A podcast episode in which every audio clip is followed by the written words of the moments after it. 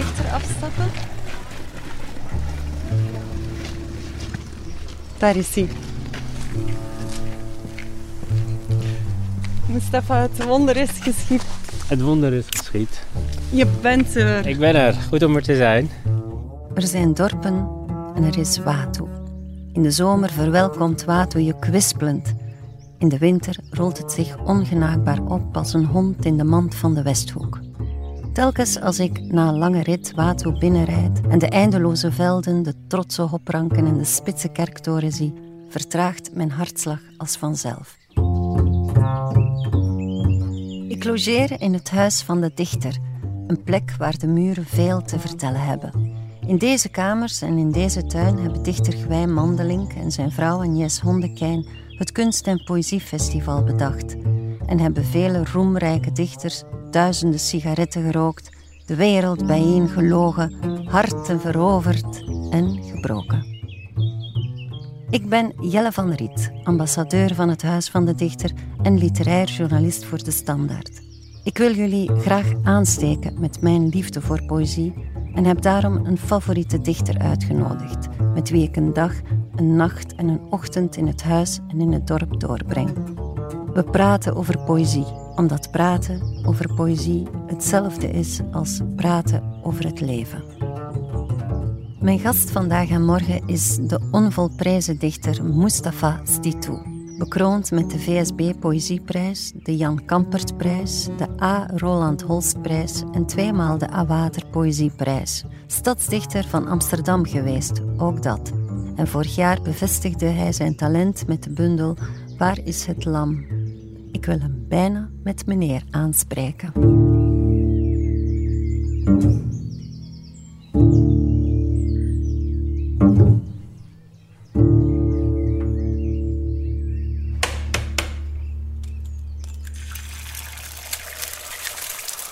Mustafa is alles wat je van een dichter verwacht. Hij heeft geen rijbewijs, mist twee treinen en heeft dus sinds vanmorgen thuis in Amsterdam niets meer gegeten. Maar in het huis van de dichter mag niemand verhongeren.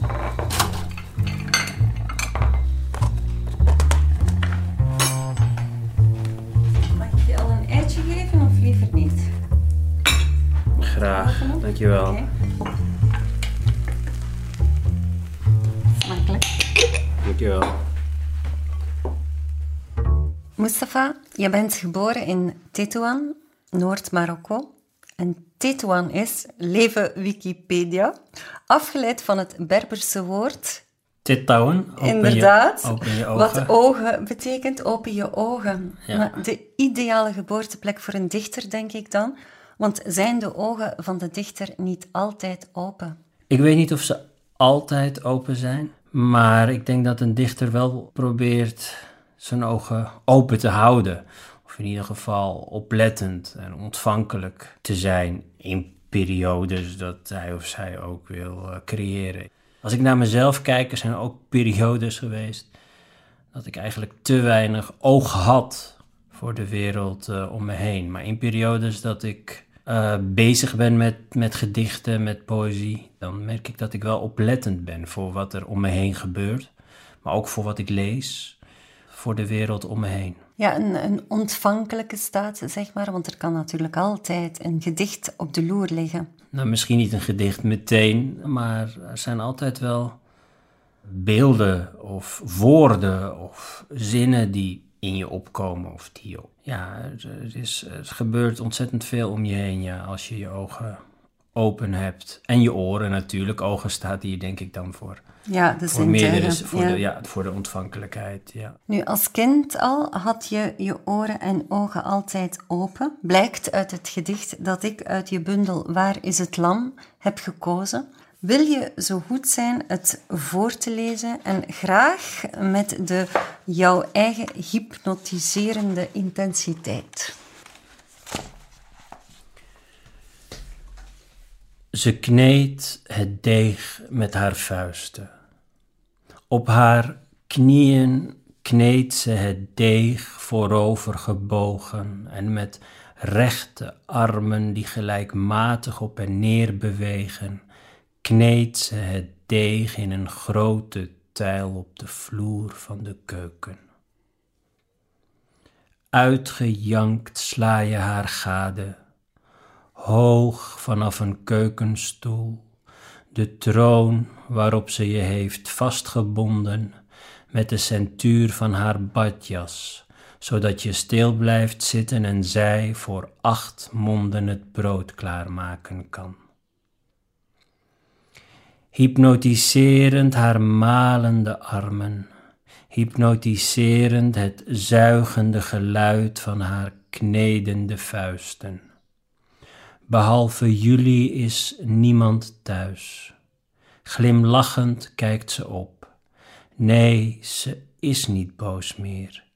Helemaal voor jezelf heb je haar. Vast zit je en je lacht. Voorgelezen met de ogen dicht. De Zuid-Afrikaanse dichter Ankie Krog die heeft me ooit op het verschil gewezen tussen een acteur die een gedicht voorleest en de dichter zelf die zijn gedicht voorleest. De eerste vertolkt de poëzie, zei ze, terwijl de dichter de poëzie hoort. Wel, jij hebt duidelijk je gedicht gehoord. Wat vertelt het jou?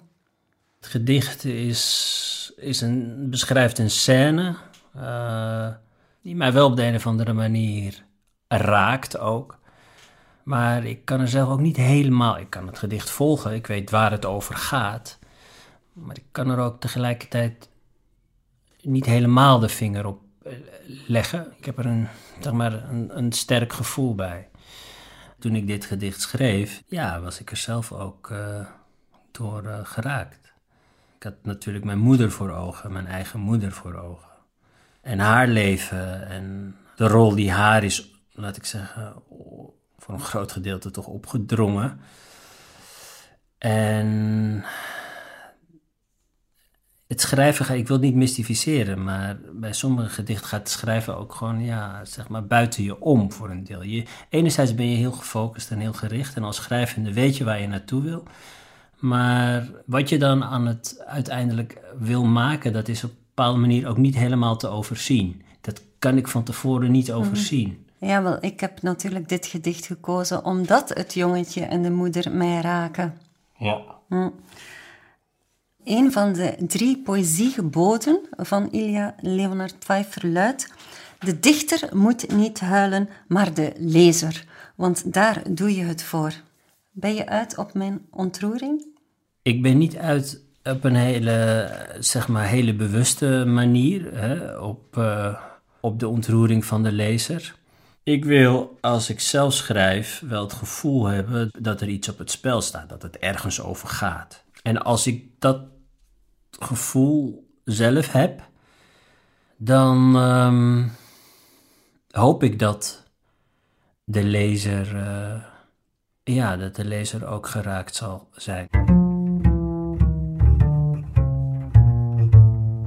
Wat je zelf mooi vindt, wil je delen. En dus heb ik Mustafa's gedicht naar een handvol mensen gestuurd. De dilettantische, maar fantastische lezerspoelen van het Huis van de Dichter bestaat uit voorzitter van de Vlaamse Jeugdraad Amir Bacherouri. Deze vond ik ook... Um, oh, deze, dat is nou plat Antwerps.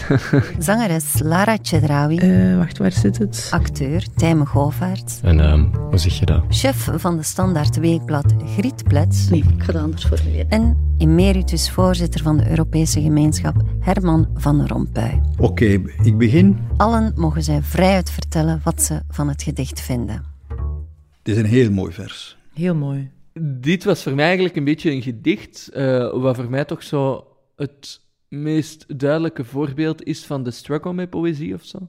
Um, omdat ik zelf ja, vroeger natuurlijk veel meer poëzie en gedichten heb gelezen. Maar dat je toch altijd wel voelt.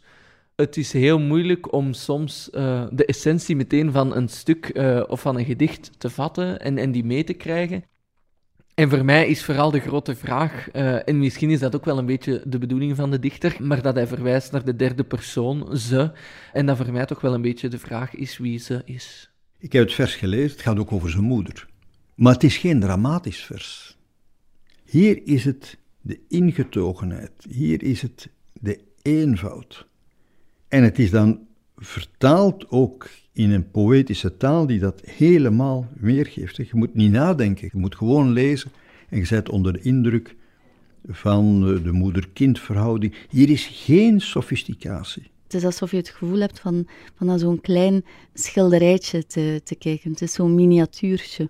En de manier waarop hij met taal dat tafereel vorm geeft en, en bijna schildert, vond ik opmerkelijk. Het leven kan simpel zijn. Kan simpel zijn. En ja, als ik dat lees, dan beantwoordt dat voor mij aan een diep verlangen naar eenvoud. Ik vond het een heel, heel mooi gedicht. Beeldmatig heel sterk. En ook heel gewelddadig. Maar ik vind broodkneden al vrij gewelddadig, omdat je zo... Ik vind koken heel leuk. En als het zo bij bakken is, ik vind dat kneden heeft zoiets... Dat is gelijk boksen. En dan moet het gewelddadige nog komen, namelijk de peignoir, die wordt vastgebonden. Ik denk als je die herinnering aan iemand zou vertellen in het dagelijkse leven, dat iedereen zoiets zou hebben. Maar ja, dat is nu toch niet echt een... Uh, of dat kan toch niet, dat je zo met kinderen omgaat. Maar ik vind het heel mooi door heel dat gedicht te voelen dat dat eigenlijk een mooie herinnering lijkt. Het was zo'n kleine puzzel die gelegd wordt en op het einde valt dat puzzelstukje precies goed en heb je zo het, het gevoel dat je naar iets heel intiems hebt uh, gekeken. En aan het einde, glimlachend, kijkt ze op. Nee, ze is niet boos meer. Helemaal voor jezelf heb je haar. Vast zit je en je lacht. Misschien is dat achteraf een mooie herinnering geworden. Maar ik had het gevoel dat het een van de weinige momenten waarop dat hij alleen was met zijn moeder. Ook al was hij vastgebonden en ook al was die moeder zo in de weer. Hij lacht ook op het einde hè, en dat vind ik wel heel mooi. Hoe dat misschien herinneringen in de tijd ook een andere invulling kunnen krijgen.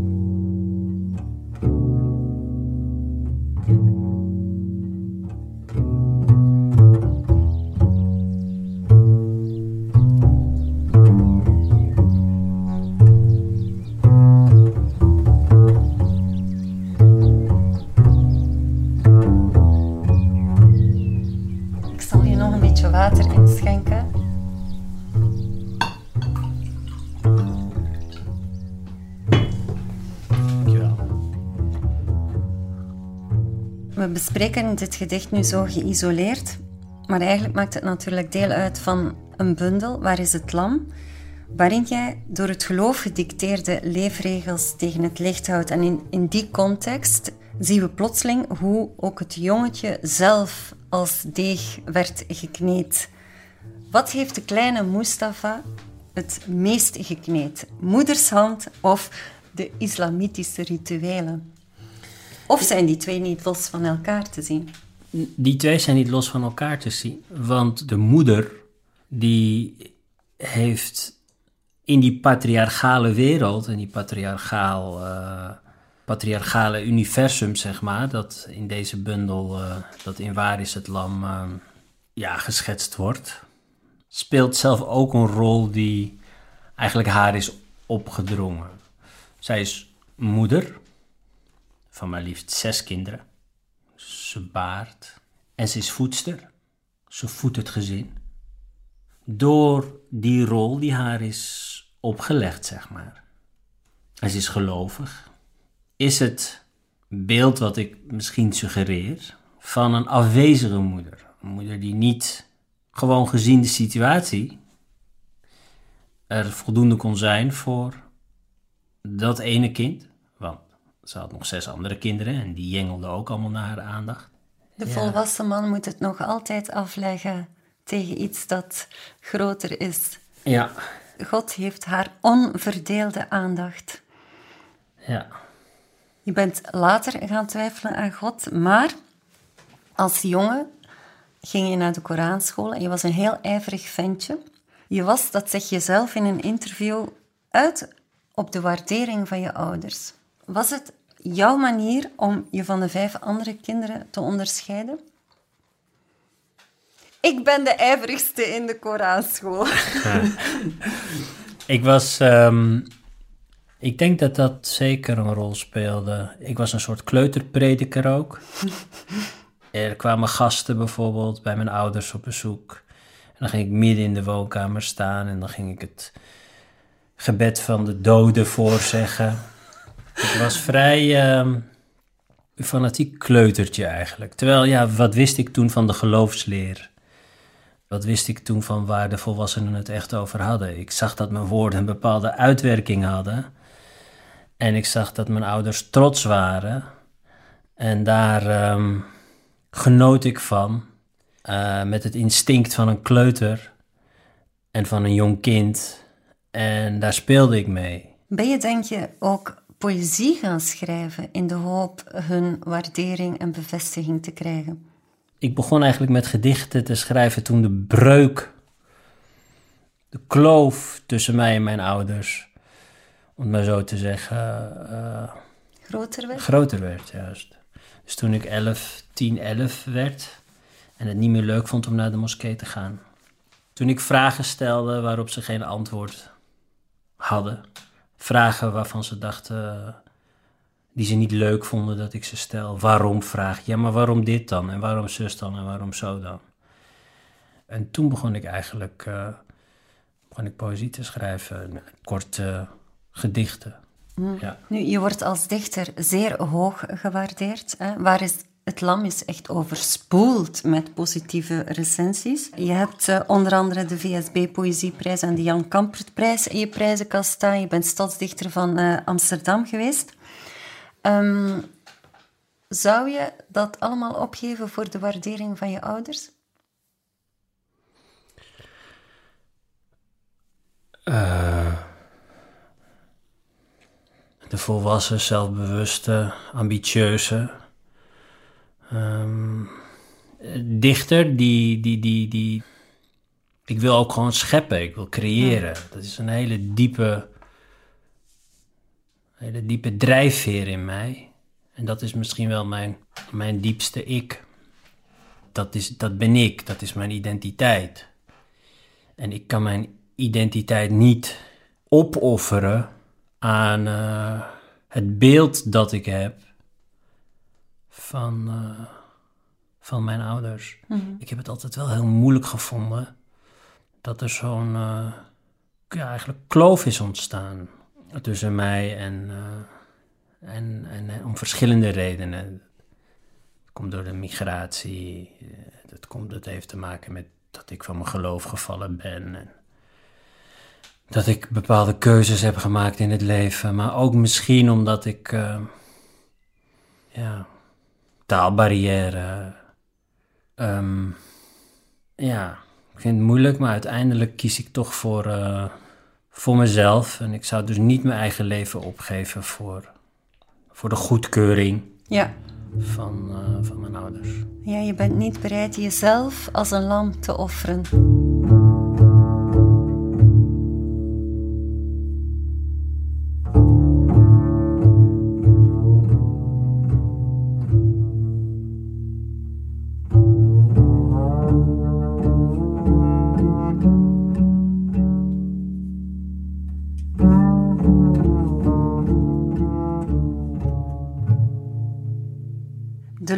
Die opstijgt naar de Allerhoogste beneemt ons de adem. Een regel uit een ander gedicht. Nu, dat gevoel van beklemming en zich opgesloten weten zit, vind ik, in veel uh, gedichten. Ik denk ook aan de regels. Je zit vast in een huis. Als je uit het raam probeert te klimmen, groeien er messen uit het kozijn. Um, heb je in Waar is het lam je bevrijd uit dat huis? Ik voel me vrijer, ja. Ik voel me vrijer dan voordat ik deze bundel voltooid had. Ja.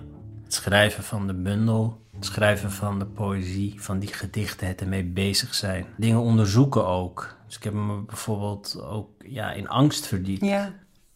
Wat is angst? Hoe zit het met mijn angst? Kun je omgaan met je angsten? Het is niet alleen het schrijven, maar ook alles eromheen wat tot het schrijven leidt. Bijvoorbeeld, er is ergens een gedicht. Wie doofde mijn liefdeslied, smoorde mijn krijgszang, stilde mijn hongerkreet, ikzelf, oude angst pompend door mijn aderen. Dus door zo'n regel dan ook te schrijven, op te schrijven en een vorm te geven, een plek te geven binnen een gedicht en dan vervolgens ook binnen een bundel, krijg je het op de een of andere manier ook wat meer, misschien eerst zicht op en dan wat meer grip Ja. ook. Ja, in nogal wat gedichten wordt de dichter geplaagd door het gevoel te falen, vind ik. Hij verlangt heel erg naar goedkeuring. Maar ben jij het, veel meer dan je overleden vader, die jezelf misprijzend beoordeelt? Ik ben me er bewuster van geworden dat ik een groot gedeelte van die reële afkeuring, die ik misschien al in mijn hoofd groter heb gemaakt. Wat dat betreft was mijn vader, niet toen ik een kind was, maar vooral vanaf mijn puberteit, een moeilijke man, om het maar zo te zeggen, voor wie het nooit goed genoeg was, wat je ook deed. In de eerste plaats was hij natuurlijk nog het meest streng voor zichzelf. Hè? Dat realiseerde ik me ook pas veel later. Maar goed, die heb ik natuurlijk voor een groot gedeelte geïnternaliseerd. En is ook een soort mengsel geworden met neigingen die ik van mezelf misschien ook al in me had. En daar ben ik me dus wel meer van mm, bewust geworden dat de grootste afkeuring kan van jezelf komen.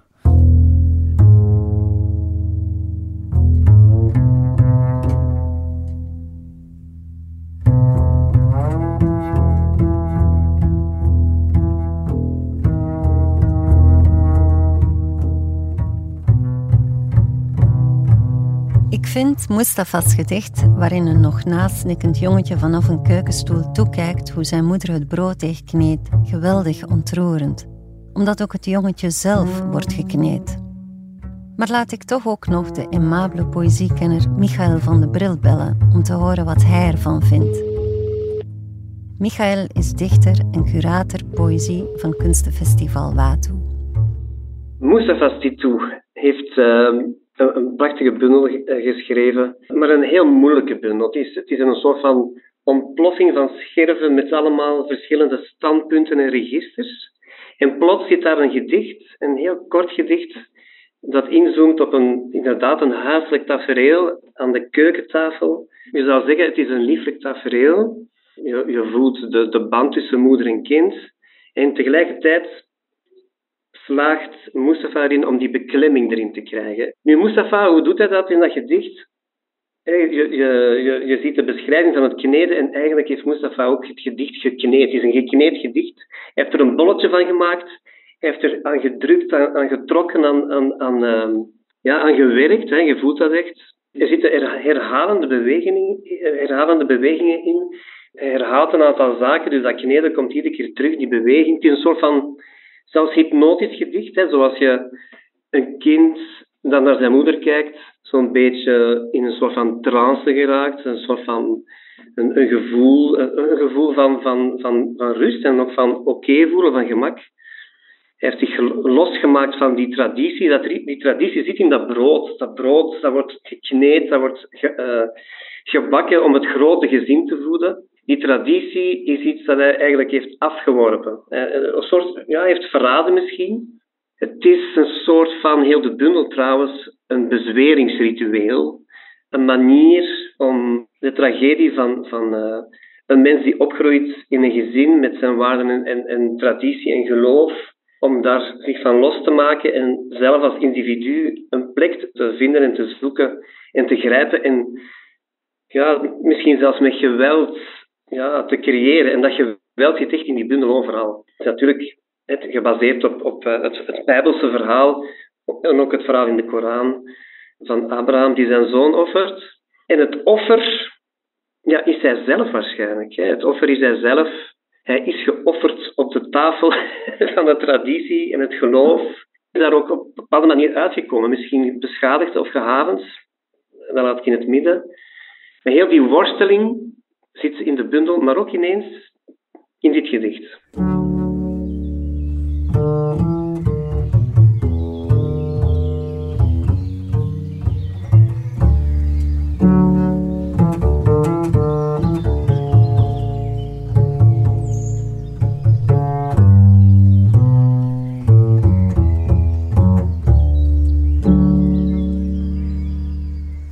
Poëzieles, uh, zowel op basisscholen als middelbare uh, scholen. En in het gedicht Mo word je door 14-jarige scholieren op een zwarte school, een beetje als in een rechtbank, onderworpen aan een spervuur van vragen. Ja.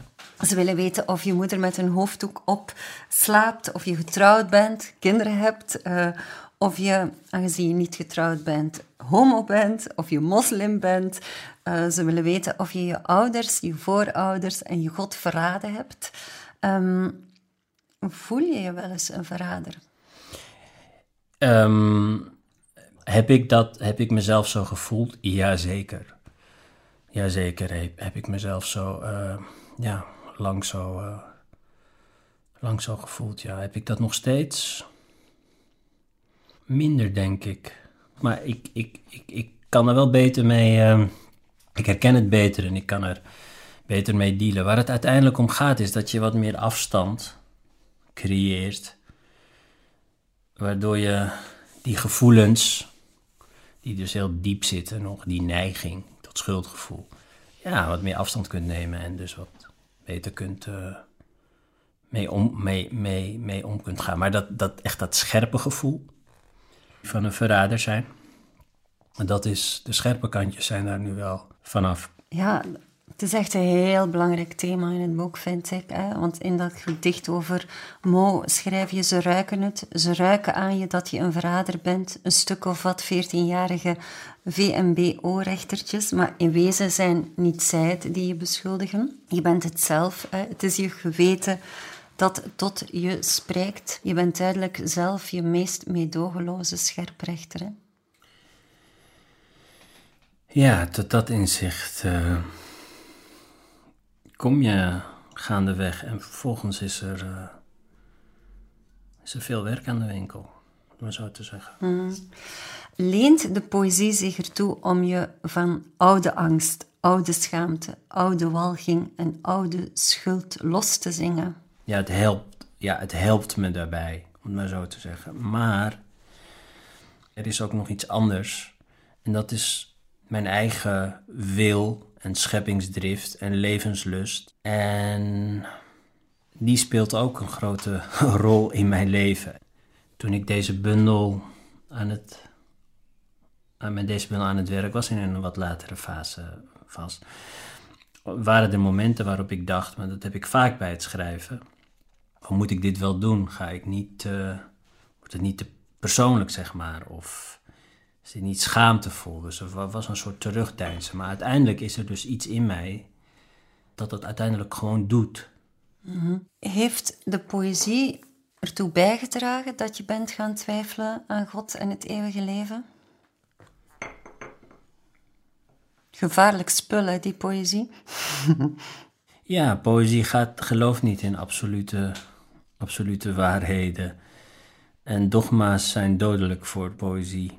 Poëzie houdt voor mij ook uh, mijn geest stromend en levend. Tegelijkertijd probeer ik me ook als dichter, op mijn manier, ook bezig te houden met de, wat je zou kunnen noemen, grote levensvragen. Waar, uh, uh, wat, wat de godsdiensten ook proberen. Dus misschien is het eerder zo dat het ervoor in de plaats is gekomen. Je hebt je tot de poëzie bekeerd. ja. ja. Met poëzie klikt het meteen, zeg je ergens. Wat maakte dat het zo klikte tussen jullie? Liefde op het eerste gezicht. Ja, dat is dat. Hoe ik het zelf achteraf heb gereconstrueerd, uh, is dat ja, als kind ging ik naar de Koranschool en ik las Koranversen. Ik moest uh, versen uit de Koran, soera's, um, bestaan uit versen. En soera's zijn hoofdstukken waaruit de Koran bestaat. En we schreven ze over op een houten plank. Ik ging dus urenlang, soms had ik die versen in mijn hoofd aan het stampen. En dat waren, ja, zo, hoeveel regels? Misschien acht of negen regels. En als ik het dan uit mijn hoofd kende, mocht ik het opzeggen aan de de imam en dan kon ik het allemaal uitvegen en verder. Dus ik had als kind eigenlijk al een soort vertrouwdheid met uh, urenlang met een korte, of urenlang, lange tijd met een korte tekst bezig zijn. Een tekst die ook, want de korte soera's zijn ja, heel ritmisch heel beeldrijk. Dus toen ik poëzie ontdekte, had ik al een soort vertrouwdheid met, met, met, met dat medium, zeg maar. Je was al helemaal gekneed voor de poëzie. Wil je nog een kokje? Dankjewel. Hoe moet poëzie zijn? In een essay van Ilya Leonard Pfeiffer las ik dat de Griekse dichter Callimachus stelde dat poëzie als een vrouw moet zijn. En ik citeer hem: Laat haar zinderen als een machtig, wulpse, vrede en bloedmooie toverkool die je haar bed inlokt en je verstrikt in toestanden, die de grond doet beven onder je voeten, je zekerheden sloopt, zingt als een sirene, je vrienden verandert in zwijnen en die, ofschoon ze alles uithaalt, de gunstige wind is in je zeilen. Ben je het eens met Callimachus? Ja, je hebt allerlei soorten poëzie. En dit is denk ik ja, een manier waarop je naar een bepaald soort poëzie kunt kijken. Ja. De poëzie die overweldigt op deze manier. Er is ook poëzie die heel stil is. Er is ook poëzie die alles op zijn kop zet. Er is ook poëzie die afdaalt, die graaft. Er is, er is ook poëzie van uh, kleine gebaar. Ik heb uh, eigenlijk altijd best veel last van uh, duiven. En ik merkte dat ik echt een bepaalde irritatie begon te krijgen tegenover die dieren. Toen las ik een haiku. en daarin was er sprake van uh, het vriendelijke gekoer van duiven. Vriendelijk. Ik dacht, hè, komt hij daarbij? En toen luisterde ik. En toen hoorde ik inderdaad dat het. Uh, ik hoorde die, die vriendelijkheid, die zachtheid eigenlijk. En dit is een klein onschuldig voorbeeld, maar met de irritatie, dus de boosheid, het negatieve gevoel, zeg maar, was het heel gauw gedaan.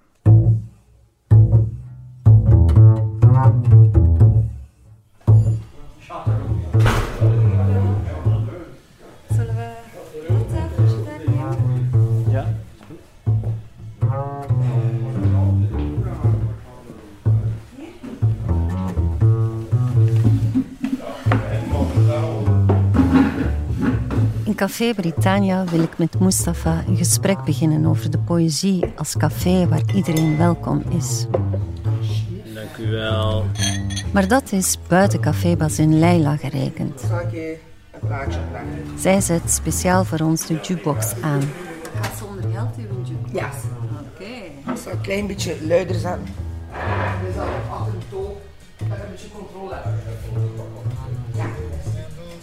En ze verleidt ons om haar te volgen naar achteren, waar we worden verwelkomd door vriendelijk gekoer. Al de duiven die ingekorfd worden, gaan nu mee met de camion voor de vlucht van morgenochtend. En dan zijn ze gelost en dan komen ze naar hier om te zien wie dat er als eerste binnengekomen is. En dat is Joël en die zorgt voor, kijk, al de duiven.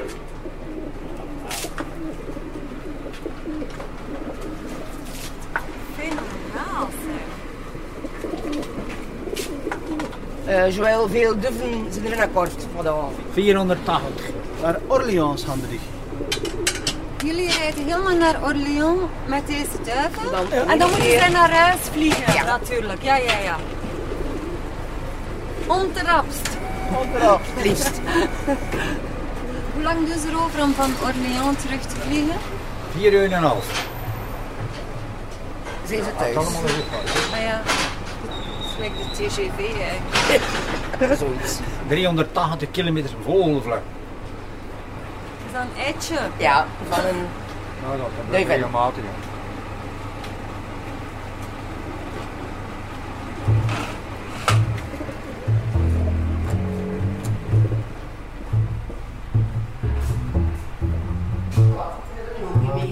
Fantastisch, dankjewel voor uh, Ja, bedankt.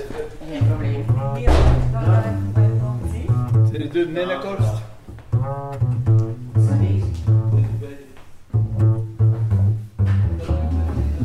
Mustafa, we zijn hier in een oer-Vlaams café. Ja. Mm, Daar staat de biljart.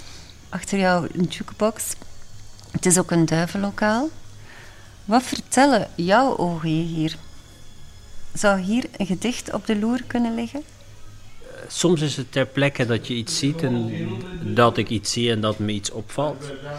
Maar soms is het achteraf pas, als ik terugdenk aan een bezoek, ehm, dat een beeld zich uh, aandient. Dus dat weet ik niet. Maar wat ik bijvoorbeeld net wel merkelijk vond, wat ik mooi vond, was dat dat was een verrassend element. Dat zagen we niet aankomen. Toen die man die daar stond ineens met het eitje kwam.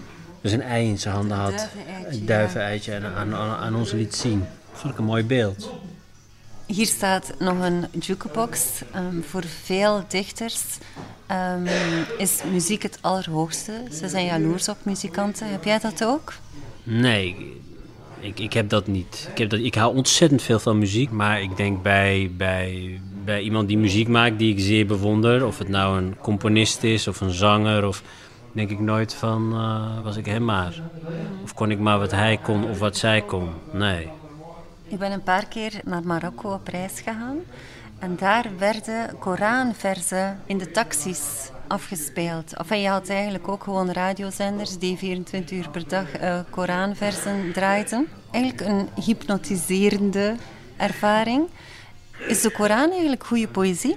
De Koran maakt gebruik van um, poëtische middelen, hè? dus beeldspraak, ja, ritme, dus de muzikaliteit. En in de Koran, het is ook wel interessant op zich, wordt uh, Mohammed, de profeet, vaak ook van uh, verdacht, nou ja, ik wil eigenlijk wel zeggen van beschuldigd, een dichter te zijn, een bezeten dichter. Dus die, die link tussen Koran of het verband tussen Koran en poëzie werd door zijn ja, tijdgenoten al gemaakt. En hij verdedigt zich daar dan tegen. Hij zegt dan, ja, het grote verschil is dus dat een dichter verzint het zelf en een profeet krijgt het ingefluisterd zeg maar, van, een, uh, van, een, ja, van Allah. Natuurlijk, in een West-Vlaams café als dit wordt er heel veel bier gedronken. Alcohol is uh, een snelle weg naar de roes. Kan je ook via de poëzie de roes beleven? Ik weet niet of het woord roes dan helemaal het juiste woord is, zeg maar.